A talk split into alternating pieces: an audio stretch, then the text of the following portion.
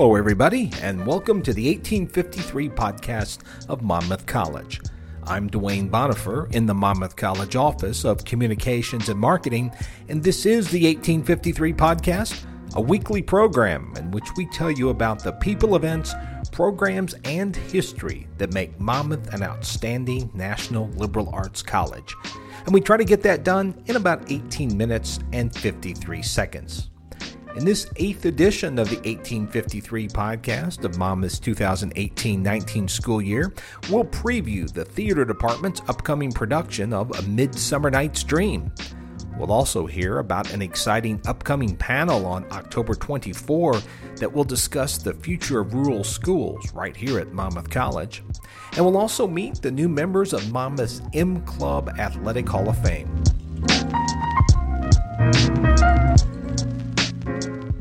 This is the Monmouth College 1853 podcast, and I'm Duane Bonifer in the Monmouth College Office of Communications and Marketing.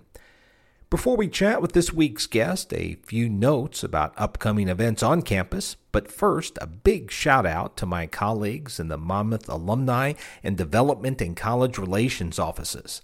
Under the outstanding leadership of Associate Vice President for Development and College Relations Hannah Maher, Monmouth had another wonderful and memorable homecoming last weekend. The weekend was yet another reminder of why it's great to be a Scot. In terms of upcoming events, be sure to stop in the Len G. Everett Gallery over in the Hewes Library between now and November 2 that's because a great exhibit by Monmouth's own art professor Stephanie Baugh is on display. The show is called Objects and Experience, and it's definitely worth your time to browse the gallery to admire and appreciate Stephanie's outstanding work. We'll hear from Stephanie later this month in a podcast. And Monmouth's Department of Theater has two must see performances this month. The first, as I mentioned, is William Shakespeare's A Midsummer Night's Dream.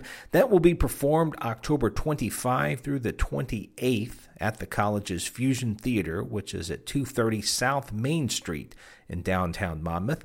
Later in the podcast, we'll talk to new theater professor Todd Quick. He's directing the production. Then on October 30 and 31, there will be an encore production from last season, Philip Ridley's In Your Face, The Pitchfork Disney. That will be performed in the college's Wells Theater, and there's more information about both plays in the news section of the Monmouth College website, monmouthcollege.edu slash news.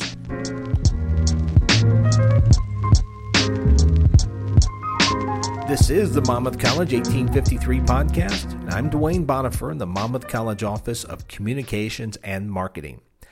In addition to those great upcoming fine arts events that are scheduled at Monmouth, you'll also want to be sure to mark your calendar for October 24. That's when the Monmouth College Department of Educational Studies will hold a panel discussion about the future of rural schools. It's called The Future of Public Education Local and National Initiatives to Address Rural Teacher Shortages. The panel will be held at 7 o'clock on Wednesday, October 24, in the college's Center for Science and Business in the Pattee Auditorium, and that's room 100. The event's co sponsored by the Monmouth College Department of Educational Studies and the Monmouth branch of the American Association of University Women. The event is free and open to the public. Monmouth Educational Studies professor Michelle Simmons says the panel will address an important topic in education which the college is working to address. We have a lot of really exciting new things going on with rural teachers. Um, we have our new Tartans program, um, and we have eight students who are participating in that program. Uh, this year is really when we're getting off the ground. Last year we had uh, a couple students who uh, were our very first group, um, but we're really putting a lot of effort. Michelle says the panelist is made up of an all star lineup of three education experts along with an aspiring educator. And uh, the panelists will be Gary Funk, who is the director of the Rural Schools Collaborative. Um, that is a nationwide organization uh, focused on um, the uh, revitalization of rural areas. Um, secondly, we have Toby Vias, who is the Director of Student Services in the Farmington School District. Um, he's going to be giving the school district perspective. Um, he actually is a Monmouth alumni. Um, thirdly, we have Tammy LaPrade, who is a professor in the Department of Educational Studies. She's going to be addressing um, how higher ed, and specifically Monmouth College, is um, addressing the issue of rural schools and rural teacher shortages. And then finally, we have Kylie Payne, who is a student in our program, um, and she's going to be uh, talking about our program called the Tartans, uh, which is uh, Monmouth College's. Uh, um, program of a rural teacher corps where we are um, helping uh, to uh, prepare teachers to uh, be leaders in rural schools and then uh, stay in rural schools. Michelle says that Monmouth's Tartans program, and that stands for Teachers Allied with Rural Towns and Neighborhood Schools, is but one example of how the college aims to provide more teachers for schools in rural areas are. And the intention is to um, recruit and retain teacher leaders in rural schools. And so we feel well prepared uh, here at Monmouth College in the Department of Educational Studies to participate in an initiative like that because we are very much in a rural area. Um, we are preparing teachers who often are uh, going to be in rural areas. And so we want to not just give them a license, but also um, give them something more, prepare them to be leaders leaders in those areas. And uh, so we have some programming um, where they are com- uh, connecting with community organizations, community assets, and uh, we are hoping that this program will uh, set students up very well to uh, move into positions uh, in rural areas, n- not just here in the Monmouth area, but extended into other areas as well, um, where they will become leaders in those communities. And Michelle says that rural schools often face a shortage of teachers. Pretty much every school district uh, across the state of Illinois and really in other areas as well uh, has uh, open positions, um, and so um, it is uh, vital. Uh, you know, it's it's really urgent that we get uh, strong teachers in these rural areas. Michelle says that the October 24 Education Panel is a good example of Monmouth's commitment to its region. To uh, let the community know that uh, we are interested in the um, vitality of um, the community here in Monmouth, but also in the the surrounding area and other areas um, that are struggling to to retain and recruit teachers. Um, we want to be connected to the community. We appreciate all of the uh, schools that work with us um, to uh, have our students as practicum students and as uh, student teachers, and so this is our you know little tiny way of giving back to com- to the community to provide maybe some professional development um, and to provide an opportunity to connect with other teachers who are interested, uh, teachers and other people who are interested in education, um, to connect with each other. That's Educational Studies Professor Michelle Simmons talking about the upcoming October 24 Education Panel, The Future of Public Education, Local and National Initiatives to Address Rural Teacher Shortages. Once again, that panel, which is open to the public, will be held at 7 o'clock Wednesday evening on October 24 in Pattee Auditorium of the college's Center for Science and Business.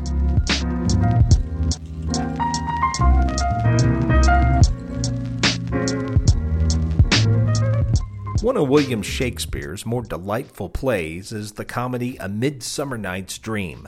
It's a tale of romance, love, mistaken identities, and more than enough intrigue to fill at least a season of a modern TV show.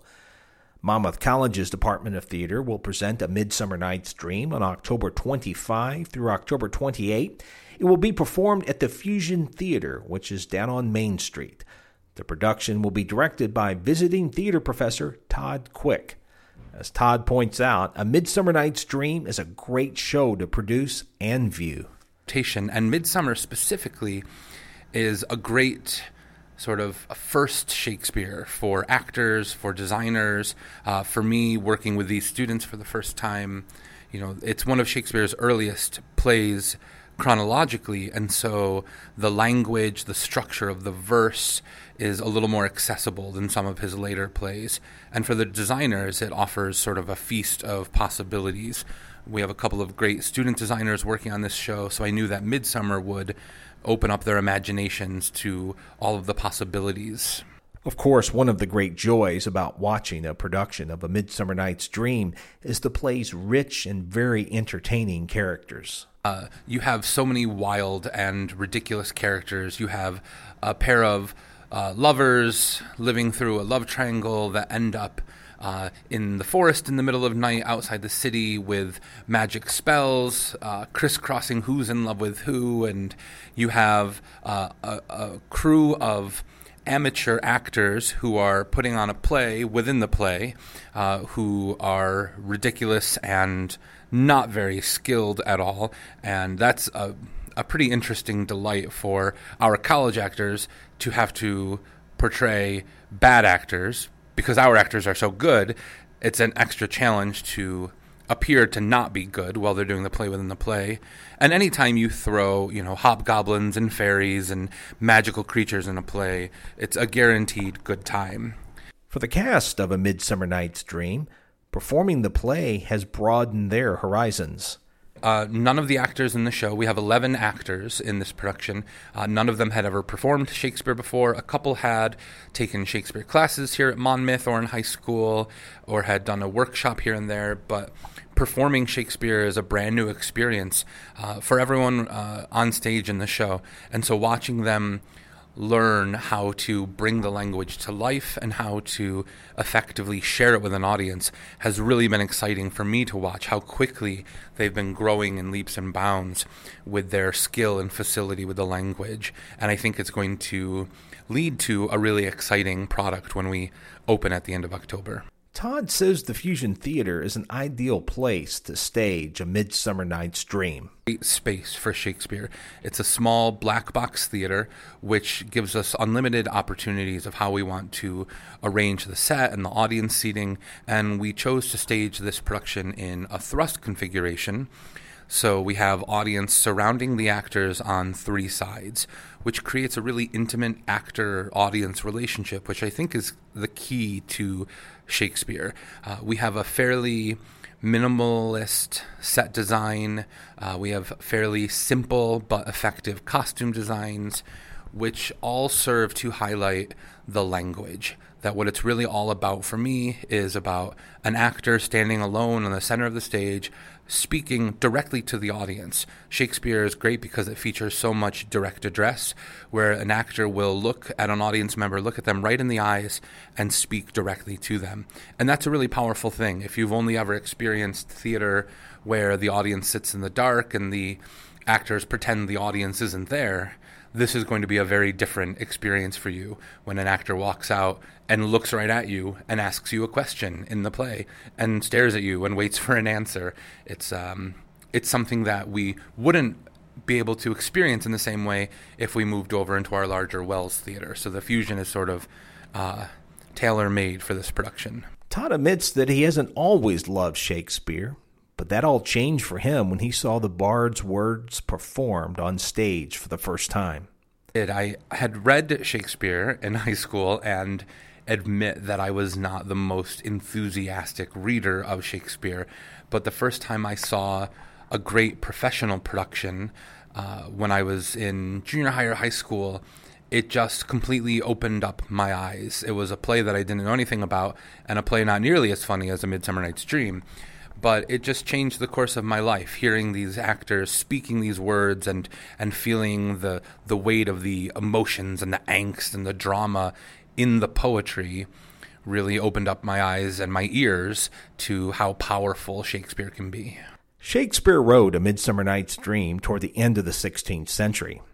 Todd says that among the reasons the plays remained relevant over all these years is because of the timeless subjects that Shakespeare addresses in the play, and also the wonderful language he uses to tell the story.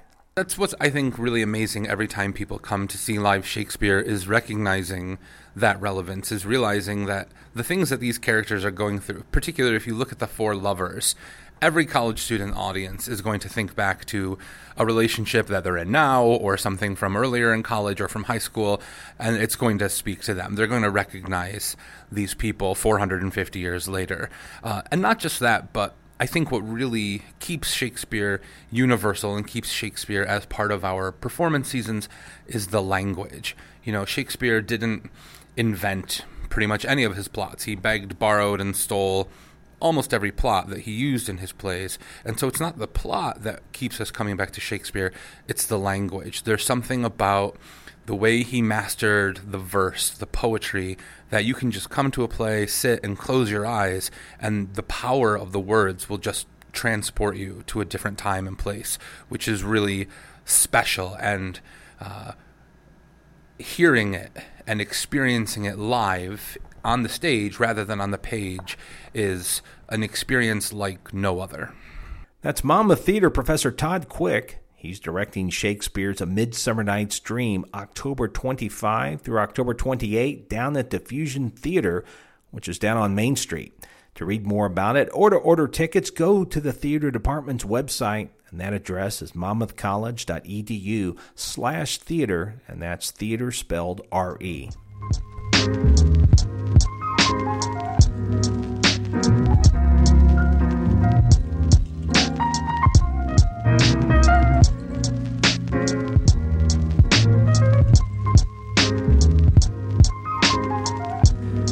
Before we get into this week's athletic segment, a reminder of the multitude of ways in which you can follow Monmouth College throughout the social media spectrum. The college's main Facebook page is facebook.com slash Monmouth College. The college's main Twitter account is at Monmouth, and the college is on Instagram at Monmouth College. If you're on Snapchat, be sure to follow Monmouth on Snapchat, and that's at This Is Monmouth.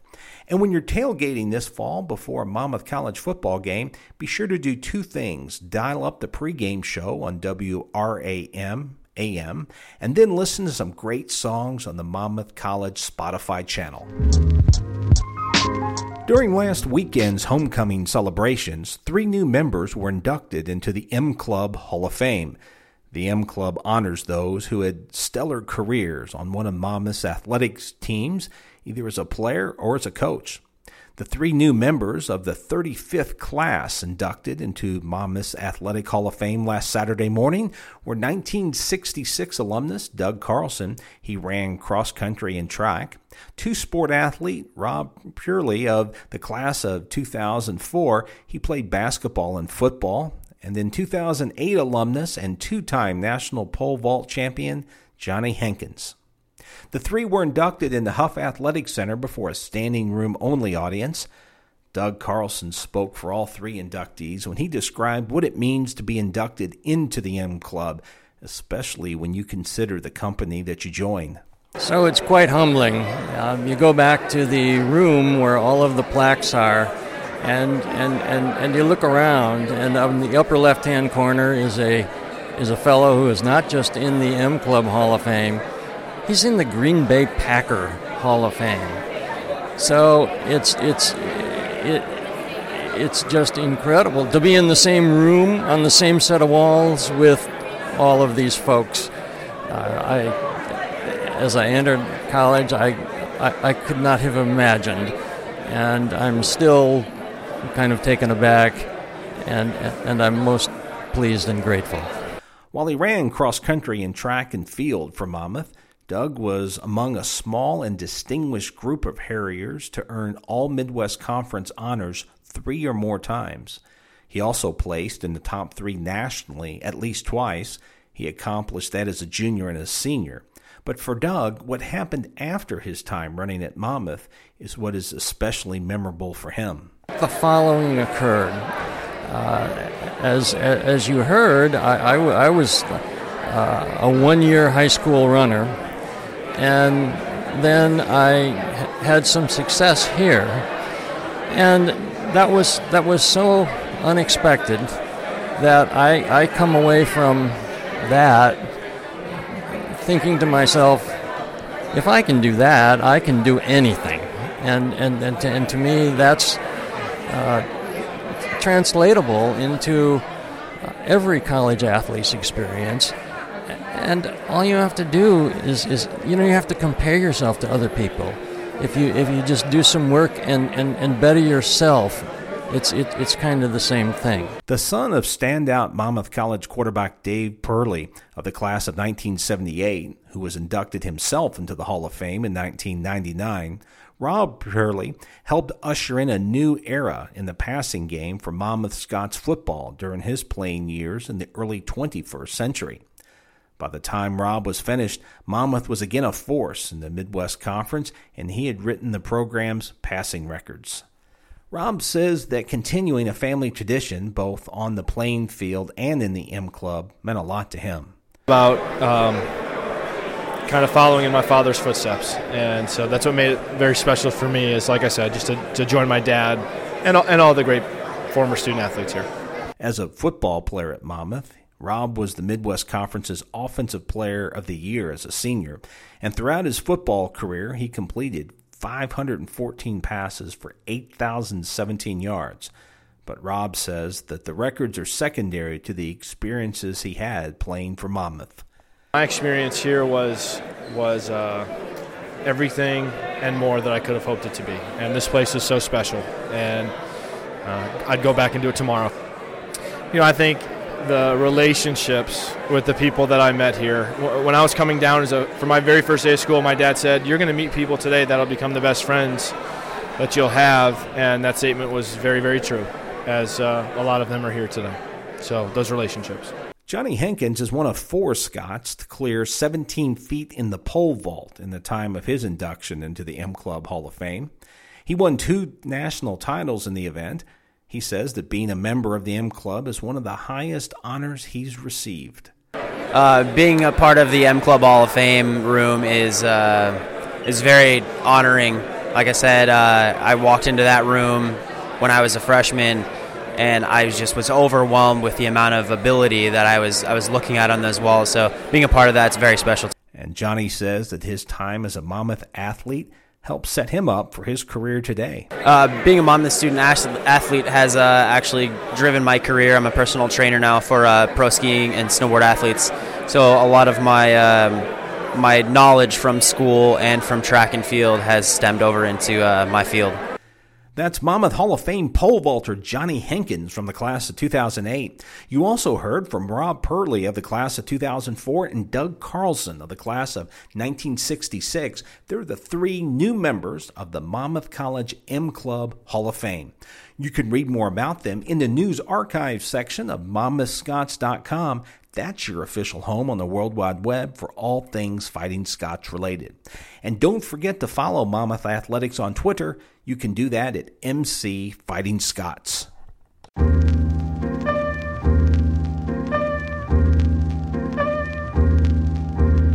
Looking ahead to next week's 1853 podcast, we'll hear from some of the Alumni Impact Award recipients who were honored at this year's homecoming weekend.